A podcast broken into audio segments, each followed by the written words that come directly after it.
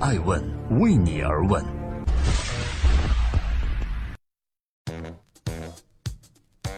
Hello，各位好，这里是爱问每日人物，我是爱成。爱问每天关注一个人的创新和创富，今天共同关注邹市明被击倒后为何在赛场痛哭呢？也许很多人平时不会关注拳击，因为这项运动在中国来说相对冷门。但是你一定听说过一个人的名字，他就是中国选手邹市明。七月二十八日晚上，今年已经三十六岁，在赛场上十足高龄的他。在一场受到众人瞩目的 WBO World Boxing Organization 世界拳击组织中，在银量级拳王金腰带卫冕赛上被日本选手木村翔技术性击倒，邹市明也因此卫冕拳王金腰带失败。在这场比赛失利后，邹市明痛哭，这说明了什么？他作为一个男人，未来又会如何迎接新的挑战呢？正在播出《爱问美人物之》。邹市明因何而流泪？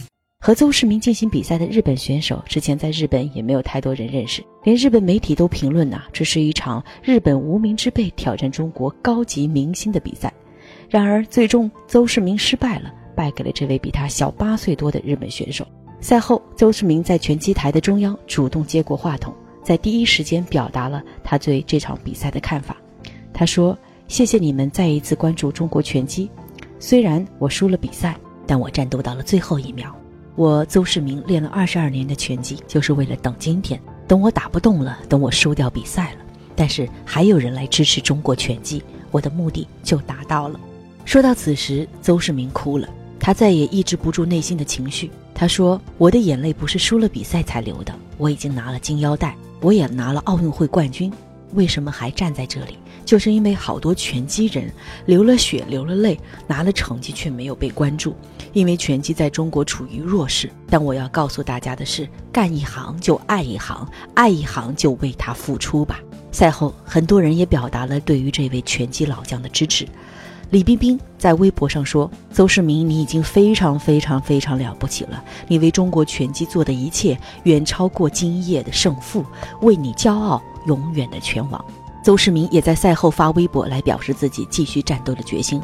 他说：“我信命，但不认命，生命不息，战斗不止，失去的夺回来，是个男人继续战斗。”这里是每天晚上九点半准时上线的《艾文每日人物》，记录时代人物，关注一个人的创新和创富。邹市明传奇如何铸就？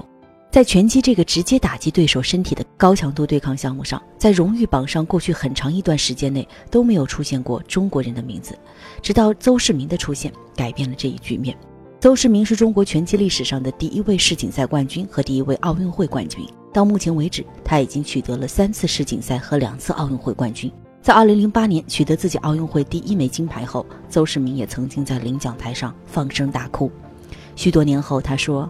在西方人拿手的上项面，我们终于拿了一块金牌，那是属于我们自己的中国人拳头的金牌，我有资格哭。但是拳击比赛有其特殊性，世界上最顶级的拳击比赛并不是奥运会，而是在比奥运会赛事更加凶猛和彪悍的职业拳击比赛，那里才是拳击的最高荣誉殿堂。这里面的比赛跟邹市明之前参加的比赛有很大的不同，所以他失利的风险要远远大于他之前的比赛。在二零一二年拿完自己奥运会的第二枚金牌后，二零一三年邹市明选择去进行职业拳击比赛。这时的邹市明已经即将年满三十二岁。很多取得过成功的运动员会选择在这个年纪去退役，因为他们很多人觉得自己年纪已经足够大了，而且曾经的荣誉也足够辉煌。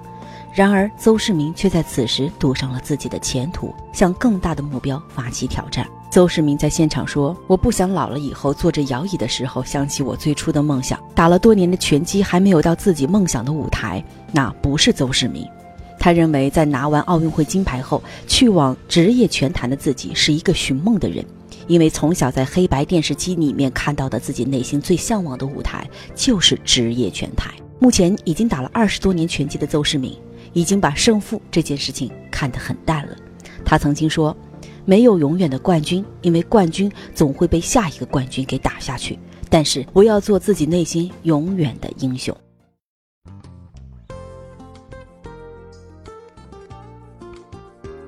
感谢各位关注爱问人物的官网和官微。在此，我想说，关于邹市明，随着中国综合国力日渐提高，人们的心态也在逐渐的开放和平和。在邹市明输给日本选手后，绝大部分的人都能为这位不断超越自己的老将献上自己内心的鼓励。是啊，人这一辈子最大的对手就是自己吧。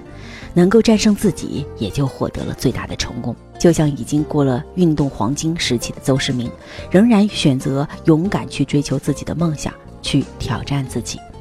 的确，没有人能够永远站在顶峰，但我们能做到的就是不停地追寻梦想。每一个敢于追梦的人都很了不起，你们是自己的英雄，你说呢？